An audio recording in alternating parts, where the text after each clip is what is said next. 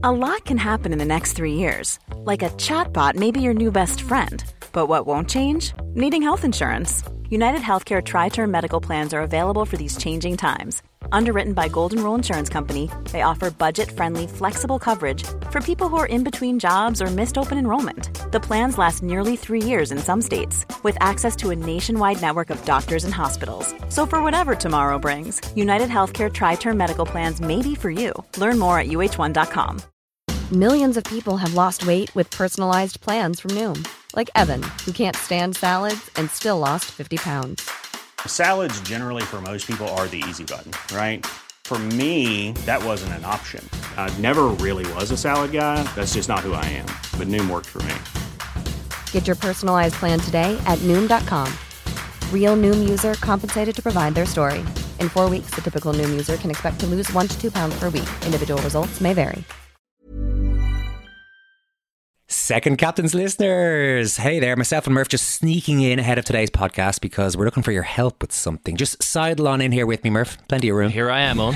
Sneaking in here. Today marks the beginning of our campaign to fill the NCH for 1 in 4. This is all about the event we're staging on April 20th in the National Concert Hall in Dublin called The Making of Where is George Gibney. Every penny we raise will go to 1 in 4, which is an incredible charity that provides professional counselling to adult survivors of childhood sexual abuse. A fair few of you have already bought tickets, but this is a big old venue and we've still got a lot of work to do to fill the place out, which is really, really what we want to do here. So please, if you're a fan of the BBC Sound series, Where is George Gibney? I know many of you were, then grab yourselves a ticket today. Yeah, and don't forget, if anyone you know is a fan, get onto them and let them know. Tell your non-Second Captains listening friends and family, as much as you disagree with their life choices, for not listening to the show every week. Yeah, do have a word about that while you're on the phone to them, but of continue, course, Murph. But tell them that this special night is coming up and the tickets are available. The event will be presented by Sinead O'Carroll. It's going to feature the likes of Gary O'Toole, Trish Kearney, Johnny Watterson, Mark Horgan and many others who are connected to this story and help make Where is George Gibney one of the biggest international podcasts of the last few years. So let's do this thing, okay? The Making of Where is George Gibney. Once again, all proceeds going to 1 in 4. Tickets are €40. You'll be supporting a really, really, really good cause and enjoying a brilliant show all at the same time. So you can go to secondcaptains.com or nch.ie for tickets. Spread the word and please help us fill the NCH for 1 in 4. We need you to do this.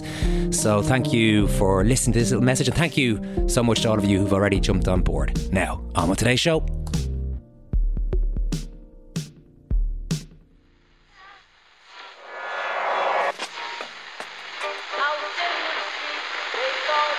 one is that? That's the second time it's gone off.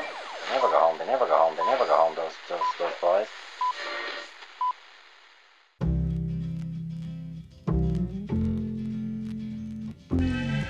Said, I want to win the league, but I want to win it better. You can understand that, can't you? Yes. Good lad. So he's almost like having a second captain in the team. Second captain, first captain, whatever. Alright, the George Hamilton Piano Man video is now up on our social media and I would highly recommend if you need a little pick-me-up at any point today or maybe you're already feeling good, you just want to feel even better about life, then give yourselves a couple of minutes to watch this clip in its entirety. It's a feel-good sensation. Hey, Murph.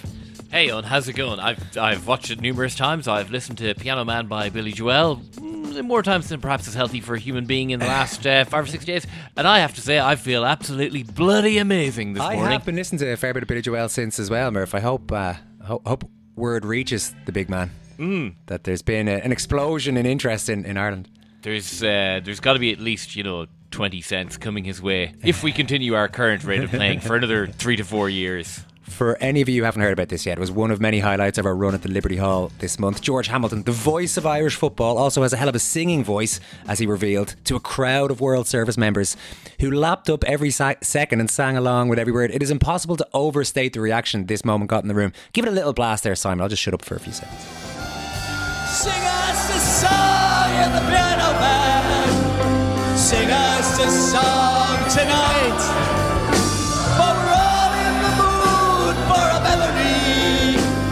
You got us feeling alright. Sing us a song, you're the piano man. Sing us a song. Yeah, as Yvonne Judge said on Twitter, a nation holds the note. And they really bloody did as well. They did, yeah, no, a few fine. Well, certainly a lot of loud voices from the crowd. Well, yeah, but there's just something about, you know, the nature of crowds that, you know, if enough people are singing, it actually sounds pretty good, even if there's not that many good singers. I mean, you'd have to think in a crowd of 450 people, there'd have to be at least 200 who could like semi-carry a note, which should drown out the terrible singers, i.e. me and you. At least we managed to stay as far away from a microphone as possible. Oh, I wasn't putting that microphone anywhere near my mouth, but I was, because we were certainly singing. Yeah. But well, you couldn't not. I just watched it for about the 37th time today, and there's this amazing moment where you see these two lads in the front row, and one just gently puts his arm around the other and gives him a look as if to say, "Can you believe this? This is absolutely." And Murph, what about your reaction? This is one of my favourite bits.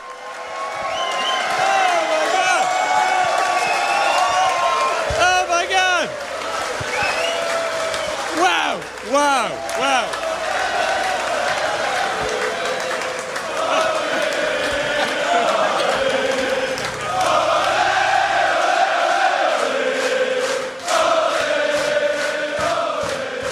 I've never, ever seen you react like that or heard you react like that to anything I've done, Murph. Not even my warmest McTepid take. This is the most tepid McTepid take.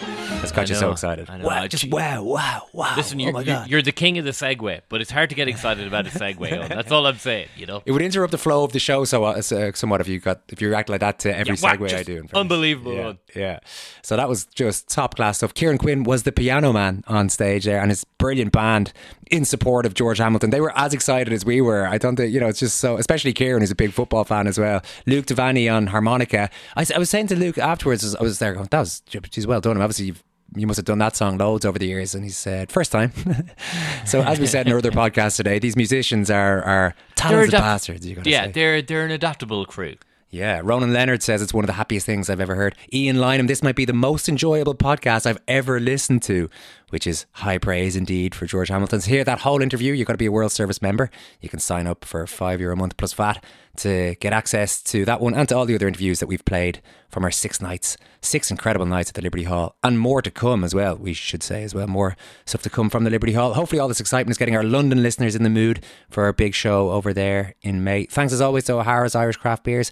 And a big thanks to our friends in Hyatt-centric, the Liberties, for looking after our guests this year. They're not just based in Dublin, they've also got sister hotels in Galway. Oh, what a city Galway is, Murph. Oh, Roscommon. I'd love to be there right now in the sunshine. And Athlone. Oh, yeah. So visit HudsonBayGroup.com and check out some of the great deals they have there. Most importantly, thanks to all our members for making the nights so special over both legs of the March run. It's been absolutely phenomenal stuff. Tomorrow on the podcast, we're going to be talking to Oisín and Flynn. Flynn does have a first name, but I suppose Oisín has a second name, and I didn't use that one. So we're going to talk to Oisín and Flynn. Biggest load of bollocks. Fair bit to talk to them about, Murph. A bit of a super Sunday yesterday in Gaelic football. Yeah, just insane levels of drama, and kind of, well, maybe we might have hoped for drama, but we weren't expecting the amount of drama that came our way. Because I think really at heart, before the weekend began, a lot of people looked at last week's results. Dublin pretty good in beating Donegal. Monaghan woeful in getting hammered by Kildare, and thought, actually, you know, we can probably try and build up this Dublin-Monaghan game, but the respective trajectories of the two teams would suggest that Dublin will probably... this is effectively a relegation playoff. The winner of this team was going to avoid relegation. The loser was going to be relegated. Yeah. I mean, there was a slim chance that the winner might stay up, but certainly if you lost, you were heading down. And then, you know, the Dublin team flashes up, you know, one or two late changes, and you realise they've got everyone here, with the exception of Conor Callahan. This is the strongest Dublin team possible. And so taking all that into account, Dublin getting relegated is a stunning moment in modern football. Like, the drama of it was brilliant, Dublin went 4-1 up. And that, with the actual team that was out in the field, you're thinking, okay, this actually is a bit of a statement. This isn't alone them staying up. It might also be, you know, we haven't gone away, you know. Yeah. And so to lose the game from that position, with that team out, to a Monaghan team who were missing a number of their key men, robbed it like in the last kind of couple of hours before the game. Conor McManus doesn't start. You know, that's the starkest reminder of where Dublin are now. And, you know, it's a twin track conversation here, because, you know, for all that Dublin did wrong, I mean, Jack McCarron's display for Monaghan yesterday was just It was just absolutely sensational, a masterclass. And he absolutely destroyed Michael Fitzsimons. The second week in a row where Fitzsimons has been destroyed after Paddy McBrearty. And Paddy McBrearty on a Donegal team who are clueless, who didn't know what they wanted to do with the ball for long stages of that game. And McBrearty took Fitzsimons to the cleaners last week. And that alone, it's like you have to start thinking now not of the names, but of the performances. Oh, I saw Niall Scully being beaten for pace at one stage. And Conor McCarthy, turned him inside and out for a really good point in the first half as well. Burst through, I think it was when he fisted it over the bar afterwards. You're thinking, whoa, what? You can't really legislate for that, but it was, like you said, it's twin, it's a two-part conversation because the Dublin moment is huge, and I guess a lot of people maybe thought the pressure was off or that they were going to turn it around and start feeling pretty good going into the championship. They're now going to be playing Division 2 football next year, and... it's funny, there was a moment on League Sunday yesterday where they were talking about Limerick getting promoted from Division 3, and Dublin and Limerick are now in the same division of Gaelic football, which seems kind of bizarre, but just shows how what can happen when teams go on different trajectories. Monaghan, though, you don't overlook how big a moment this was for them, because they've been doing it every year. The last 3 years, right, they've been near enough relegated and they pulled it out of the fire. Yeah, well, Malachy Clerkin tweeted this yesterday. So 3 years in the last 6 that Monaghan were relegated going into injury time in the last game, and they've stayed up every time. So that's 3 injury time saves to save yourself from relegation. And that's a hell of a survivor instinct, Yeah. And as I say, I'd completely written them off after losing so heavily to Clare last week. And I mean, written them off not just from the Dublin game yesterday, but out of contention for Ulster, and finally that this would be the year that Monaghan stopped this unbelievable record that they have of being at the business end of the championship year after year after year, despite tiny playing population, despite all of the disadvantages that they have, that they would eventually come back down to earth and kind of find their level again. And for them to come out with a performance as good as that, because they played some brilliant stuff yesterday, even with all of Dublin's kind of defensive frailties. They played some brilliant stuff, again, without their talisman, Conor McManus. And, last week I was thinking, they go into Division 2, there's no guarantee that they boss Division 2 by any manner of means. And the side could keep going. That we have seen teams like them, once they drop out of Division 1, find it really hard to kind of arrest the slide. So, I mean, it is extraordinary what they've done. They stay up.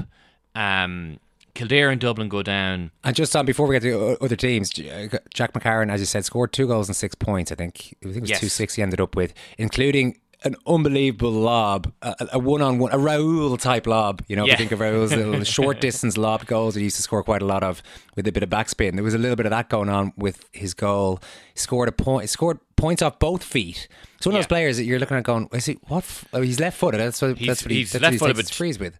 2 brilliant scores on the loop with his right foot. Coming which in ways, right. Yeah, which is actually a more difficult skill than, kicking with your right while running straight towards goal, but kind of just having to favour your right-hand side. That's an easier skill to perfect than really kicking it round the corner as he did for his 2 points it's proper with his technique. Right foot. Dean Rock equalised late on with a penalty, so it was totally in the balance at that stage, and then McCarron pops up and scores the winning point. So pretty extraordinary from him. And my feelings about TG Carr. How the depth of my love for TG Carr's GA output, but they actually got it wrong yesterday. A graphic came up saying that if the Dubs drew, that it would be enough for them to stay up.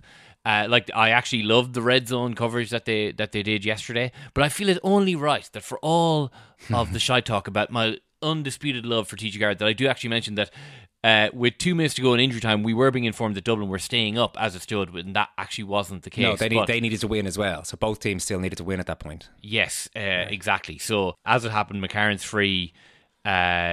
Didn't relegate Dublin. Dublin were relegated as it was, but it did relegate Kildare and save Monaghan. So you're looking at Division 1 next year with 3 Connacht teams and no Leinster team. No, I know. That's why I'm not that worried about this so-called Dublin demise, Murph. I mean, we're still going to win Leinster. This is the thing, that even looking around the province, Like six teams were relegated from their division this year, and five of them were from Leinster. Louth and Westmeath in Division 3 are the only Leinster teams to have won more games than they lost in any of the divisions. And even at that, that's an unbelievable achievement for Louth. Two consecutive promotions in a row under Mickey Hart. Sam Mulroy, maybe the form footballer in the country at the moment. Like, extraordinary numbers he's putting up. But that...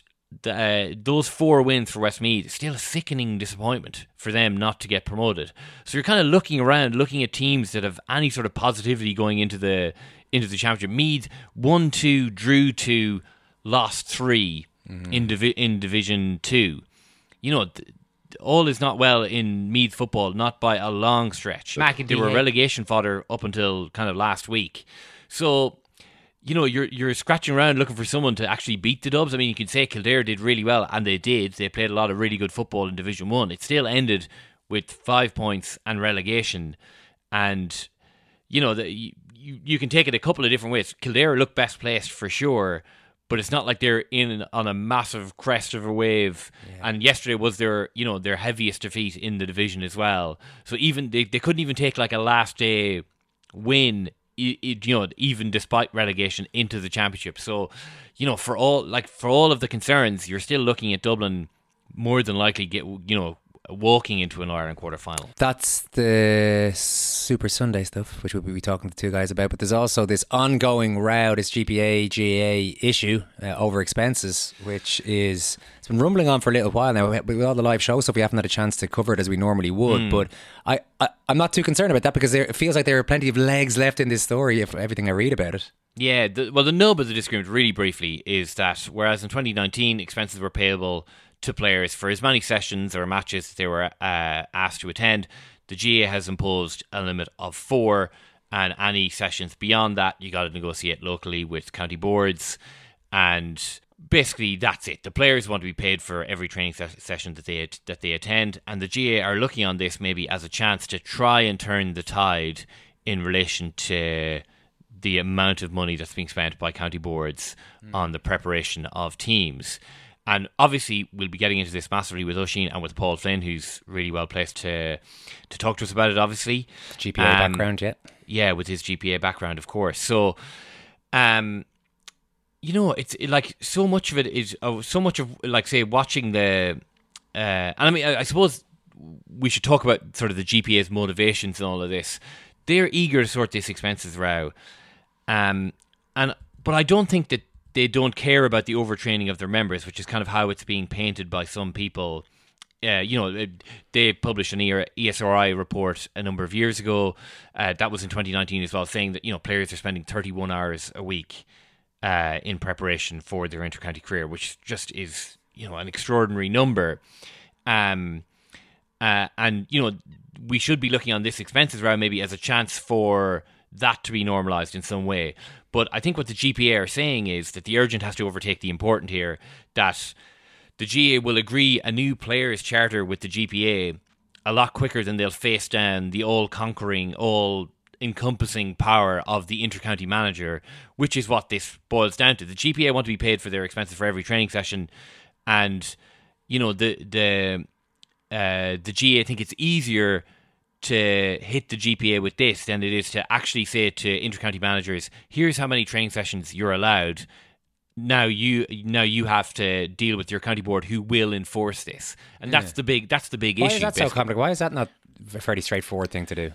Because the intercounty manager doesn't care about, you know, their players getting flogged if they think that that flogging them is going to get results. They're there for 3 or 4 years. They don't care about, you know, the long-term effects over 20 or 30 years of a player's life on asking them to put on hold basically everything in their life to be an intercounty manager. They just want results. That's it. I know. But if you just put a rule in place and say, tough, you can't train them like that anymore. See you later. I can possibly see where you might go with this, that not all managers will. And that's it. Toe the line on that particular one. Enforcement is something that just people aren't interested in, you know. And, you know, I have to say that all the talk of this, you know, the minutiae of, you know, there's an 18-cent subvention that Crow Park pay, and then there's another like minuscule figure being discussed to take into account that the players in the 6 counties are being paid in pounds, not euros. And I'm looking at just how strictly this is paid and everything. I'm like, God, wouldn't it be an idea to do this with the team's managers as well? Mm. I mean, you'd have to have an awful lot of sympathy for players when they see like the strictness of what they're negotiating, and then the absolute Wild West stuff that's going on with intercounty managers, you know, and like this, and this is it, and they're like, that is the kind of the key fault line along all this. I mean, if everyone is getting paid to a very strict structure, then I think that the players maybe will be able to say, well, listen, if you're looking for savings, then we'll bear our percentage of the brunt. But you know, everyone else, it's, you know, an unregulated free for all, and so you know, it can be very easy to hit out at the GPA. It can be very, and I mean, it's not that I agree with the GPA on most things or even many things, but you would have to say that this is one area where they're saying, well, listen, if we're going to stick around and wait for you guys to come up with a rule whereby every county is going to have a capped number of training sessions per week, then we'll be waiting until doomsday. So let's just get us paid the expenses that we were getting paid in 2019 before COVID, and then you can carry on with the work, which is going to be a lot slower and a lot more excruciating that it takes to get intercounty managers in line and not have situations where Jack O'Connor is asking two players who played for Tralee IT in the Sigerson to drive 200 kilometres up to Tipperary an hour later to play the last 15 minutes of a McGrath Cup game, which is what happened in January. So, you know, like that's the nub of the argument, I feel, and something that we will get into with the lads tomorrow. We will, yeah. Oisín McConville and Paul Flynn, to give them their full names, are going to be on the show tomorrow for members only. So secondcaptains.com if you want to sign up to be part of the World Service. Thanks, Kieran. Thank you, Owen. Thanks, Mill, for listening. Chat soon.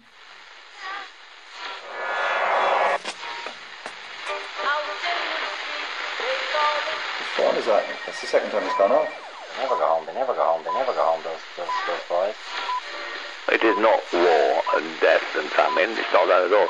It's the opposite of that, it's to persuade the world outside of that. That's why sports is important.